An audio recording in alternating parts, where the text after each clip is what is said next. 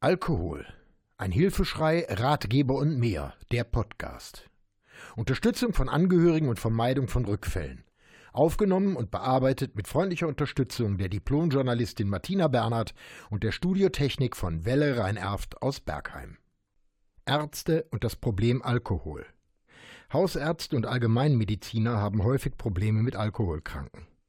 Das meine ich keinesfalls negativ oder vorwurfsvoll. Die Ausbildung, insbesondere bei Allgemeinmedizinern, umfasst ein breites Spektrum. Da bleibt wenig Zeit und Raum für eine Spezialisierung. Erste Anlaufstelle sollte aber in jedem Fall der Hausarzt sein und von dort geht der Weg weiter auf den bekannten Wegen. Wie die genau aussehen, beschreibe ich jetzt. Meine Erfahrung sagt aber, und dies wird auch von Apothekern bestätigt, heute gibt es für jeden Wirkstoff auch eine alkoholfreie Variante. Ich habe schon oft erlebt, dass mein Hausarzt oder ein Facharzt aus Gedankenlosigkeit ein Medikament mit Alkohol verschrieben hat und ich im Gespräch mit dem Apotheker das Problem lösen konnte. Insbesondere bei Ärzten, die mein Alkoholproblem kannten, kann ich diese Verhaltensweise und Gedankenlosigkeit nicht akzeptieren.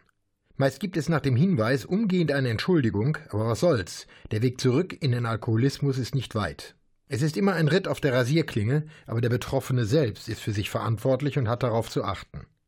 Unterstützung wäre gut, aber die Verantwortung liegt grundsätzlich bei einem selbst. Es gibt hier aber auch Ausnahmen, die nicht unerwähnt bleiben sollen. Bei mir wurde Darmkrebs diagnostiziert, eine Operation wurde unumgänglich, ein Teil des Darmes musste entfernt werden. Das Prozedere der OP spare ich mir, wichtig ist hier nur der Teil nach der Entfernung. Neben den notwendigen Vorbereitungen zur Stabilisierung und während der Maßnahme bekam ich auf der Intensivstation eine Reihe von alkoholhaltigen Medikamenten, Infusionen und anderen Anwendungen. Ich habe davon wenig mitbekommen, allerdings wunderte ich mich über meinen Zustand, als ich über den Berg war und die Intensivstation verlassen konnte. Mir ging es sauschlecht und ich hatte Symptome eines Entzuges und selbst die Ärzte wunderten sich über meinen Zustand. Die ersten beiden Tage nach der OP erbrach ich regelmäßig, meine Halluzinationen kehrten zurück und in meiner Erinnerung ploppte mein damaliger kalter Entzug wieder auf. In Gesprächen mit dem Ärzteteam kam mir dem Phänomen schnell auf die Spur. Allerdings hätte ich die OP ohne den Einsatz von alkoholhaltigen Medikamenten nicht überstanden. Diese Ausnahmen sind aber hoffentlich eher die Ausnahme. Auch bei akutem Gesundheitsproblem, zum Beispiel Unfall oder Notoperation, kann der Einsatz notwendig werden und muss akzeptiert werden. Ich glaube aber auch, dass es in diesem Fall zu einer besonderen Reaktion im Hirn kommt. Der Kopf akzeptiert die Notwendigkeit und besteht nicht auf einer Fortführung. Ich selbst hatte den Eindruck, der körperliche Entzug war zwar da, aber ich hatte in keinem Moment das Verlangen, erneut zu trinken. Ich wundere mich aber auch immer wieder darüber, dass die Ärzte das Problem verniedlichen. Äußerungen wie die Konzentration im Medikament ist äußerst gering oder von der kleinen Menge wird man nicht abhängig sind keine Seltenheit. Ich möchte für mich entscheiden und ich will keinen Alkohol im Medikament. Ähnlicher ging es meinem Freund Willem, den ich bereits vorher erwähnte. Sechs Monate vor seinem eigentlichen Zusammenbruch hatte er erhebliche Probleme mit seiner Bandscheibe. Als er mit einem schweren Bandscheibenvorfall in die Orthopädie kam, wurde er gemaßregelt mit den Worten Hören Sie erstmal mit dem Saufen auf. In Ihrem jetzigen Zustand kann ich Ihnen keine Medikamente oder Spritzen geben, woher soll ich wissen, wie Ihr Körper reagiert? Mein Freund war sichtlich angesäuert über die Aussage, bekam eine Überweisung zum Neurologen und gestand sich erstmalig selbst ein, abhängig zu sein. Eine lange Zeit der Orientierungsphase begann, ein Wechselbad von Trinken und Nichttrinken. Ein weiterer Orthopäde ignorierte den Alkoholismus völlig und nach einer Notfalleinlieferung, es ging erneut um einen Bandscheibenvorfall, waren Puls und Blutdruck nicht mehr messbar. Er landete umgehend auf der Intensivstation und dort blieb er eine Woche. In dieser Woche entwickelte sich ein Delirium tremens vom Allerfeinsten, inklusive aller Symptome, die in einem solchen Fall auftreten können. Dieser kalte Entzug wurde weder von Ärzten noch vom Pfleger erkannt. Der Hinweis der Ehefrau wurde einfach ignoriert. Der schwerste Teil des Entzuges gehörte damit schon der Vergangenheit an. Doch damit nicht genug. Eine weitere OP mit allen Konsequenzen stand an. Der Freund erkrankte an Kehlkopfkrebs, wurde operiert und besucht regelmäßig die HNO-Klinik zur Nachsorge. Ähnlich wie ich geht er sehr offen mit seinem Alkoholismus um und verweist bei der Anamnese grundsätzlich auf die Problematik. Bei einer der letzten Nachuntersuchungen erhielt er Beruhigungstropfen, dessen Einnahme er verweigerte. Seine Reklamation wurde vom Narkosearzt abgetan mit der Begründung, da ist nur ganz wenig drin. Die Stationsschwester kannte meinen Freund von den jährlichen Untersuchungen und korrigierte das Medikament. Ich erwähne diese Vorgänge aus einem ganz einfachen Grund. Nach unserer gemeinsamen Einschätzung haben die meisten Ärzte ein Problem mit Alkoholikern.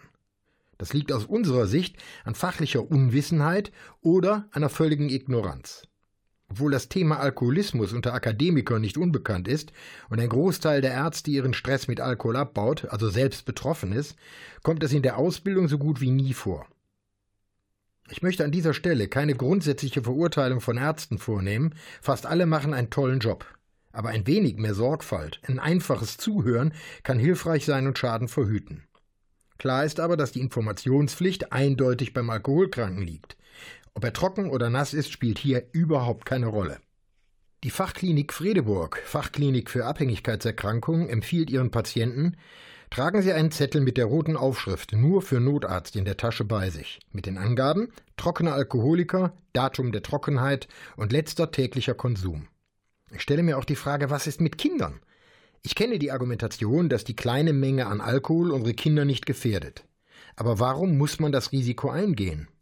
Klar, ich glaube auch nicht, dass Kinder von Medikamenten alkoholabhängig werden können. Kinder vertragen aber Alkohol schlechter als Erwachsene. Es gibt Alternativen und, Achtung Phrase, steter Tropfen hüllt den Stein. Ich kann mich auch erinnern, unsere Großeltern behandelten Babys, die zahnten, indem sie den Kiefer mit Alkohol einrieben. Interessant ist in diesem Zusammenhang ein Auszug aus der Packungsbeilage des gebräuchlichen Zahnungshilfemittels Dentinox. Laut der Packungsbeilage von Dentinox enthalten 10 Gramm Gel genau 70 Prozent Sorbitol. Ich möchte niemanden mit chemischen Formen langweilen, aber wir reden hier über 70 Prozent Alkohol. Aus meiner Sicht den Kiefer besser gleich mit reinem Wodka einreiben, denn 70-prozentiges Sorbitol ist Alkohol. Es gibt Untersuchungen, dass Babys, die zur Welt kommen, deren Mütter während der Schwangerschaft Alkohol getrunken haben, kleiner zur Welt kommen. Auch dies muss doch Gründe haben. Immer mit dem Arzt sprechen und eine Alternative verlangen. Den Kids tut man ohnehin einen Gefallen, denn alkoholhaltige Medikamente sind meist viel bitterer als die anderen Präparate. Für irrwitzig halte ich den Einsatz von homöopathischen Kinderarzneien, die ohne Chemie, aber dafür mit Alkohol angeboten werden. Für Nichtalkoholiker, also für den Normalen, sollen diese Medikamente grundsätzlich mit Alkohol völlig ungefährlich sein und gelten nicht als Vorbereitung auf den Alkoholismus oder als Weg in die Gefährdung. Soweit so gut. Für Alkoholabhängige kann die Einnahme dieser Mittel ein Weg zurück in die Abhängigkeit sein. Ich würde deshalb auf eine Einnahme verzichten. Ebenfalls in die Thematik bewusste Akzeptanz von Alkohol gehört auch das Trinken von Bier, Sekt und Wein, die als absolut alkoholfrei deklariert sind. Ich möchte diese Liste von Getränken noch erweitern, denn es gibt ja auch alkoholfreie Frucht-, Kräuter- und Bitterliköre, wie auch Rum, Sirup. Wie bereits beschrieben, werden als Lösungsmittel der Kräuterextrakte Alkohole verwendet. Dabei ist zu beachten, dass der Entzug des Alkohols aus den Getränken nachträglich passiert. Dies muss besonders schonend durchgeführt werden, um die Aromastoffe nicht zu gefährden und die geschmacklichen Eigenschaften zu erhalten. Reste von Alkohol sind immer enthalten. Kinder werden also frühzeitig an Alkohol gewöhnt, trockene Alkoholiker befinden sich in absoluter Gefahr. Aus meiner Sicht besteht auch kein Grund für das Trinken von Flüssigkeiten, die ich aus meiner Vergangenheit als alkoholische Getränke kenne und jetzt als angeblich alkoholfreie Variante genießen soll. Warum muss ich mir vorgaukeln, ein Bier, ein Wein oder ein Sekt zu trinken, wenn ich doch die Auswirkungen eines Rückfalls kenne? Aus meiner Sicht ein klarer Fall von Rückfall gefährdet. Außerdem bin ich im Kopf noch nicht frei von Alkohol, wenn ich mir den Gedanken des Weitertrinkens gestatte. Ich wiederhole, nein für das ganze Leben. Ich bin weder Chemiker, noch kenne ich die genauen gesetzlichen Bestimmungen. Nach meinem Wissen und meinem Verständnis sind die Begriffe alkoholfrei und ohne Alkohol nicht eindeutig gesetzlich geregelt. In der Fachpresse findet man Angaben von 0,5 Volumenprozent, die bei Bier zulässig sind. Den genauen Volumenprozentsatz muss man aber erst ab 1,2 Prozent angeben. In Großbritannien gilt ein Bier als alkoholfrei, wenn die Grenze unter 0,5 Prozent liegt. Egal welche Grenze angesetzt wird, der Kopf spielt eine entscheidende Rolle. Ich besuchte vor Jahren eine Live-Sendung des Westdeutschen Rundfunks. Der Moderator der Sendung, in der ausschließlich Musik von Yesterday vorgestellt wurde, trank während der Sendung rund zehn Flaschen, 0,33 alkoholfreies Bier. Ich bin mir sicher, dass nicht nur Durst die Ursache für diese Menge an Bier war. Selbst wenn nur Minimalmengen an Alkohol im Bier waren, es handelte sich um Klausthaler, zum einen die Menge macht, und zum Zweiten wurde nur die Zeit bis zum Weitertrinken überbrückt. Ich gestehe ein, hier handelt es sich um Mutmaßungen, ich möchte nicht in eine gerichtliche Auseinandersetzung mit einem Prominenten geraten. Ich habe ja nur alkoholfreies Bier getrunken, ich habe nur Pralinen, Moncherie etwa 0,66 Gramm Kirschlikör oder Weinsauerkraut 2 Prozent gegessen, sind vorgeschobene Argumente, die einen Rückfall mit sich bringen können.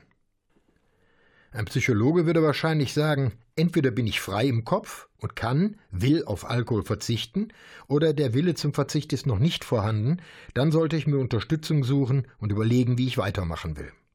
Das Leben des trockenen Alkoholikers ist nicht einfach und unproblematisch. Ob und wie man sein Leben nach einem Entzug gestaltet, muss jeder für sich selbst entscheiden. Ratschläge dazu sind äußerst schwierig. In einem Punkt sind sich alle Gelehrten aber einig. Wachsamkeit und Selbsterkenntnis sind das oberste Gebot. Der Teufel, in diesem Fall mit dem Namen Alkohol, schläft nicht, und die eigentliche Gefahr entsteht ausschließlich im Kopf. Ich persönlich bezeichne diese Krankheit immer als Fehlschaltung einer Platine auf meiner eigenen internen Festplatte. Aber das hatte ich ja bereits erwähnt. In der Vorbereitung auf dieses Buch sprach ich mit einer ganzen Reihe von Menschen, die aus eigener Erfahrung berichten konnten und ihre ganz eigene Meinung über den Verlauf, die Gründe und die Auswirkungen von Alkoholismus haben. Jeder sucht sich seinen Weg und geht anders mit dieser heimtückischen Krankheit um. Ich möchte an dieser Stelle noch ein Zitat der Mutter aus dem vorangegangenen Text erneuern. Was durchleben die unmittelbar Betroffenen die Angehörigen? Nicht schweigen, sondern zugeben, dass es einem schlecht geht.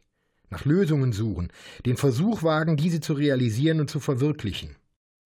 Erkennen, dass nur der uneingeschränkte Wille, trocken zu werden und mit viel Willenskraft es zu bleiben, hilfreich sein können. Erkennen, dass nur der Alkoholiker selbst sich helfen kann.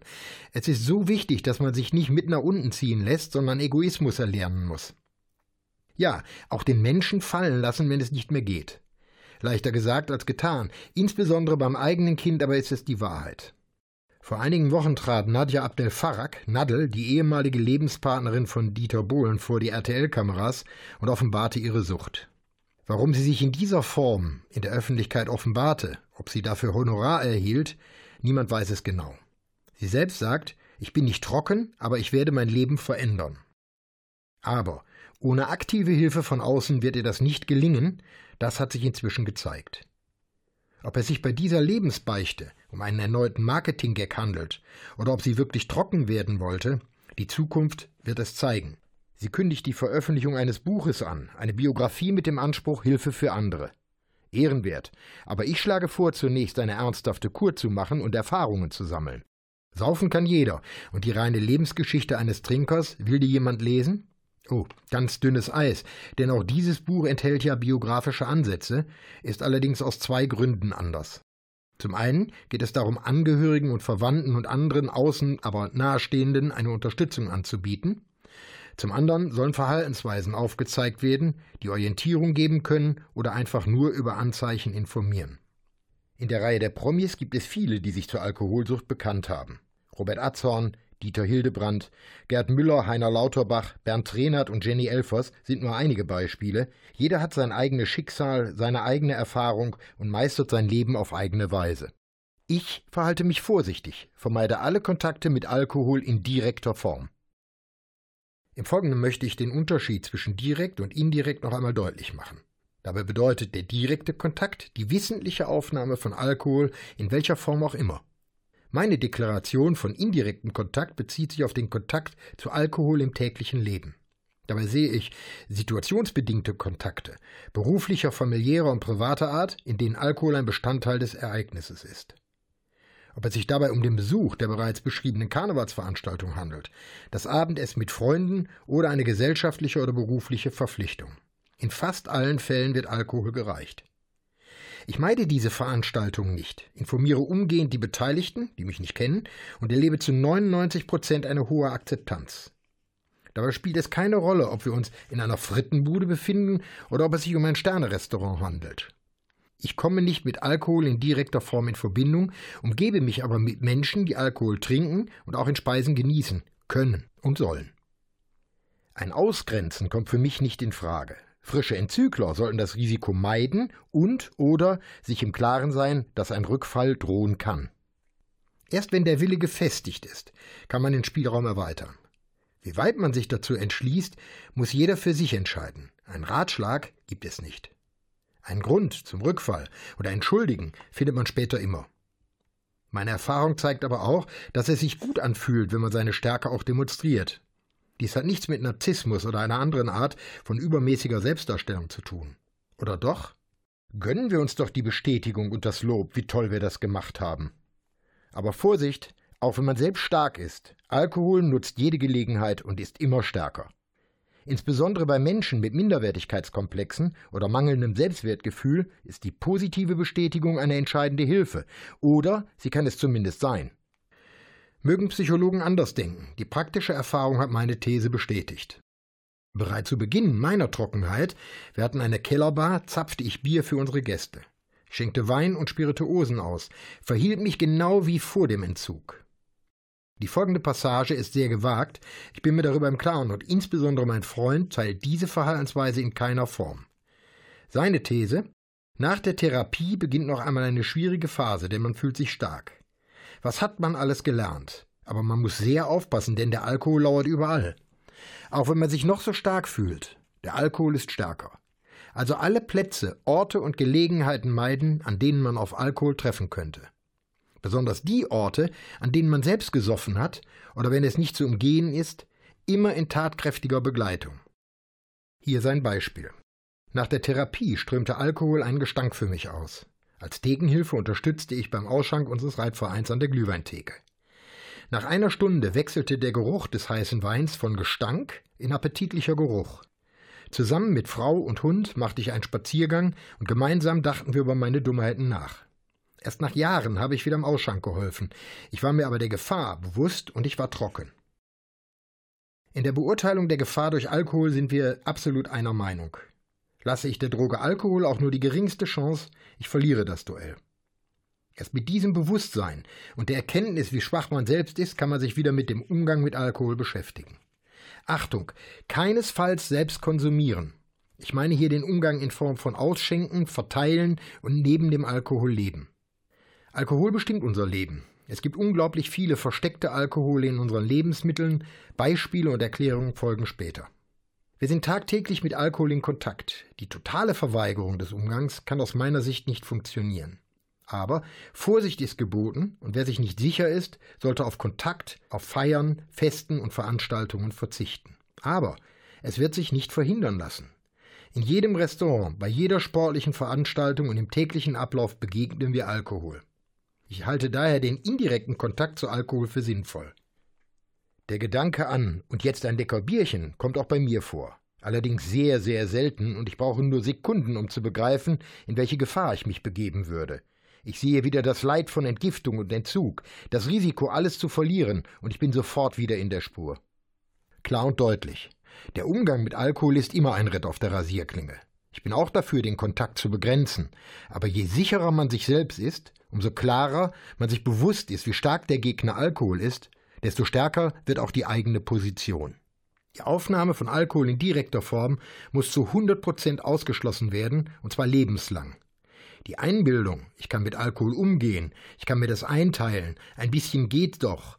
Es ist zu 100 Prozent und dies nachgewiesenermaßen unmöglich.